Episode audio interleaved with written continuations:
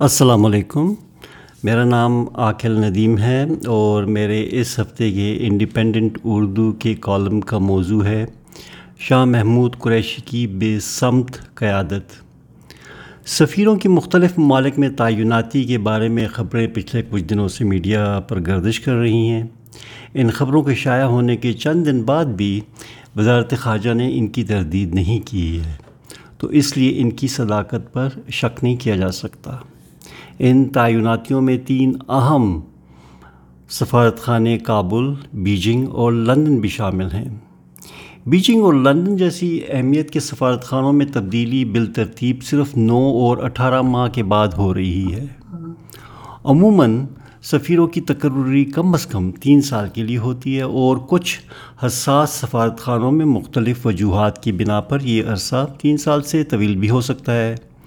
Beijing میں ہمارے آخری سفیر وہاں پر تقریباً پانچ سال تک تعینات رہے اور انہوں نے سی پیک جیسے تاریخ ساز منصوبے کو کامیابی سے آگے بڑھایا۔ چاہیے تو یہ تھا کہ اتنے تجربہ کار سفیر کو سی پیک اتھارٹی کا چیئرمین بنا دیا جاتا، لیکن ان کی جگہ قرۂ فال ایک ریٹائرڈ جنرل کے نام نکلی جس کا سی پیک سے دور دور تک کوئی تعلق نہیں تھا۔ بہرحال، یہ اس مضمون کا موضوع نہیں ہے۔ کم از کم تین سال کی تعیناتی کی وجہ سفیر کو مناسب وقت دینا ہوتا ہے کہ وہ میزبان ملک کے نظام کو صحیح طور پر سمجھ سکے اور وہاں کی قیادت سے اعلیٰ سطح پر اپنے ملک کی بہتری کے لیے اچھے تعلقات قائم کر سکے۔ سفیر کی تھوڑے عرصے بعد تبدیلی میزبان ملک میں کبھی بھی پسندیدگی کی نظر سے نہیں دیکھی جاتی، کیونکہ یہ تبدیلی میزبان ملک کی نظر میں ان کے ملک کی اہمیت کو کم کرنے کے مترادف سمجھی جاتی ہے۔ کسی سفیر کو عموماً تین سال سے پہلے اسی وقت بلایا جاتا ہے جب ان کی کارکردگی میں مسائل ہوں یا وہ تین سال پورے کیے بغیر ریٹائر ہو جائیں۔ عام طور پر اہم اور حساس مقامات پر تعیناتی کرتے ہوئے ان تمام باریکیوں پر غور و خوص کیا جاتا ہے۔ لیکن لگتا ہے کہ بیجنگ اور لندن میں پچھلی تعیناتیاں کرتے ہوئے ان اصولوں کو سرسری توجہ دی گئی یا جان بوجھ کر نظر انداز کرتے ہوئے فیصلے کیے گئے۔ کیونکہ لندن اور بیجنگ میں پچھلی تعیناتیاں کرتے ہوئے وزیر خارجہ کو معلوم تھا کہ متعین کیے جانے والے سفرا تقریباً نو سے اٹھارہ ماہ کے اندر ریٹائر ہو جائیں گے اور حکومت کی پالیسی کے مطابق ان افسروں کی مدت ملازمت میں توسیع نہیں کی جا سکے گی۔ تو انہیں ایسے سینئر اور باصلاحیت افسروں کی تلاش کرنی چاہیے تھے جن کی مدت ملازمت ابھی باقی تھی۔ ان واضح اصولوں کی خلاف ورزی اور انتظامی کوتاہیوں کی وجہ سے دو ہزار اٹھارہ میں ہمارے کوالالمپور میں سفیر، جنہیں وہاں پر صرف اٹھارہ مہینے ہوئے تھے، ان کا وہاں سے تبادلہ کر کے انہیں لندن بھیج دیا گیا۔ جبکہ معلوم تھا کہ وہ ڈیڑھ سال بعد ریٹائر ہو جائیں گے۔ چاہیے تو یہ تھا کہ انہیں کوالالمپور، جہاں پر وہ کامیابی سے اپنی خدمات سر انجام دے رہے تھے، وہیں پہ اپنا وقت مکمل کرنے دیا جاتا اور کسی ایسے مناسب افسر کی تلاش کی جاتی جو لندن میں اپنی طے شدہ مدت ملازمت مکمل کر پاتے۔ اسی طرح بیجنگ کے لیے، جو کہ ہمارے لیے انتہائی اہم سفارت خانہ ہے برسل سے سفیر صاحبہ کو، جہاں پر وہ تقریباً پانچ سالوں سے کامیابی سے اپنی خدمات سر انجام دے رہی تھیں ان کا صرف نو ماہ کے لیے بیجنگ جیسی حساس جگہ پر تبادلہ کر دیا گیا۔ مناسب انتظامی فیصلہ تو یہ ہوتا کہ انہیں برسلز میں اپنی مدت ملازمت پوری کرنے دی جاتی اور بیجنگ کے لیے اس علاقے کی سمجھ رکھنے والے، زبان جاننے والے یا کسی سینئر افسر کی تعیناتی کی جاتی، جن کی مدت ملازمت میں کم از کم تین سال کا وقت تو ہوتا۔ لیکن وزیر خارجہ نے اپنی روایتی پھرتی اور یا سفارشوں کا خیال رکھتے ہوئے ان اہم نکات کو در خود اعتنا نہیں سمجھا۔ اب چلتے ہیں کابل۔ افغان دارالحکومت میں ہمارے موجودہ سفیر انتہائی مشکل حالات میں جاں فشانی اور محنت سے کام کر رہے ہیں اور اپنی مدت ملازمت میں انہوں نے دونوں ملکوں کے تعلقات میں بہتری لانے کی انتھک کوششیں کیں۔ وہ اس وقت بائیس گریڈ کے سینئر افسر ہیں۔ انہیں اس کامیابی سے ایک انتہائی مشکل مقام پر اپنی مدت ملازمت مکمل کرنے کے بعد کوئی اہم ذمہ داری سونپی جانی چاہیے تھی۔ مگر انہیں وزیر خارجہ نے کمبوڈیا جیسے غیر اہم سفارت خانے میں تعینات کرنے کی تجویز دی۔ اب اطلاعات ہیں کہ وزیر اعظم نے اس تجویز کو مسترد کر دیا ہے اور سفیر کو پاکستان واپس آنے کے لیے کہا گیا ہے۔